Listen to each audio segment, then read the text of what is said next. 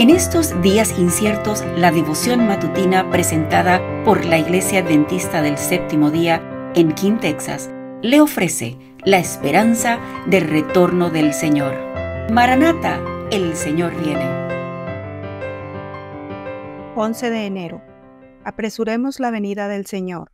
El Señor ejecutará su sentencia sobre la tierra sin demora y de manera terminante. Romanos 9:28. En la profecía referente a la destrucción de Jerusalén de Mateo 24, Cristo dijo, y por haberse multiplicado la maldad, el amor de muchos se enfriará, pero el que persevere hasta el fin, éste será salvo. Y será predicado este Evangelio del reino de todo el mundo para testimonio a todas las naciones, y entonces vendrá el fin. Mateo 24, 12 al 14 esta profecía tendrá un nuevo cumplimiento. La abundante iniquidad de aquel día haya su contraparte en esta generación.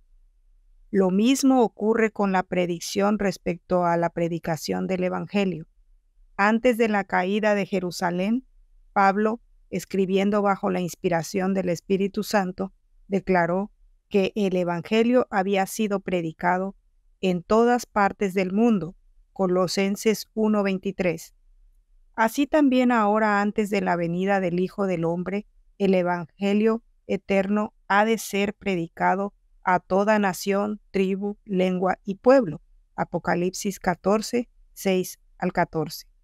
Dios ha establecido un día el cual juzgará al mundo. Hechos 17:31. Cristo nos indica cuán ha de iniciarse ese día. No dice que todo el mundo se convertirá, sino que será predicado este Evangelio del reino en todo el mundo para testimonio a todas las naciones, y entonces vendrá el fin. Mateo 24:14. Mediante la predicación del Evangelio al mundo, está a nuestro alcance apresurar la venida de nuestro Señor.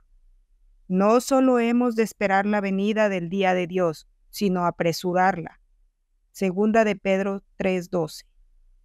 Si la iglesia de Cristo hubiera hecho su obra como el Señor le ordenó, todo el mundo habría sido ya amonestado y el Señor Jesús habría venido a la tierra con poder y gran gloria. El deseado de todas las gentes, capítulo 69, página 603. La incredulidad y la mundanalidad y la falta de consagración y las contiendas entre el profeso pueblo de Dios nos han mantenido en este mundo de pecado y tristeza tantos años, tal vez tengamos que permanecer en este mundo muchos años más debido a la rebelión, como le sucedió a los hijos de Israel. Pero por amor de Cristo, su pueblo no debe añadir pecado sobre pecado, culpando a Dios de las consecuencias de su propia conducta errónea. El Evangelismo capítulo 20, página 505. Gracias por acompañarnos. Comparta con otros esta bendición y recuerde seguirnos en las redes sociales y visitar nuestra página web. La información la puede encontrar en las notas del episodio. Bendiciones.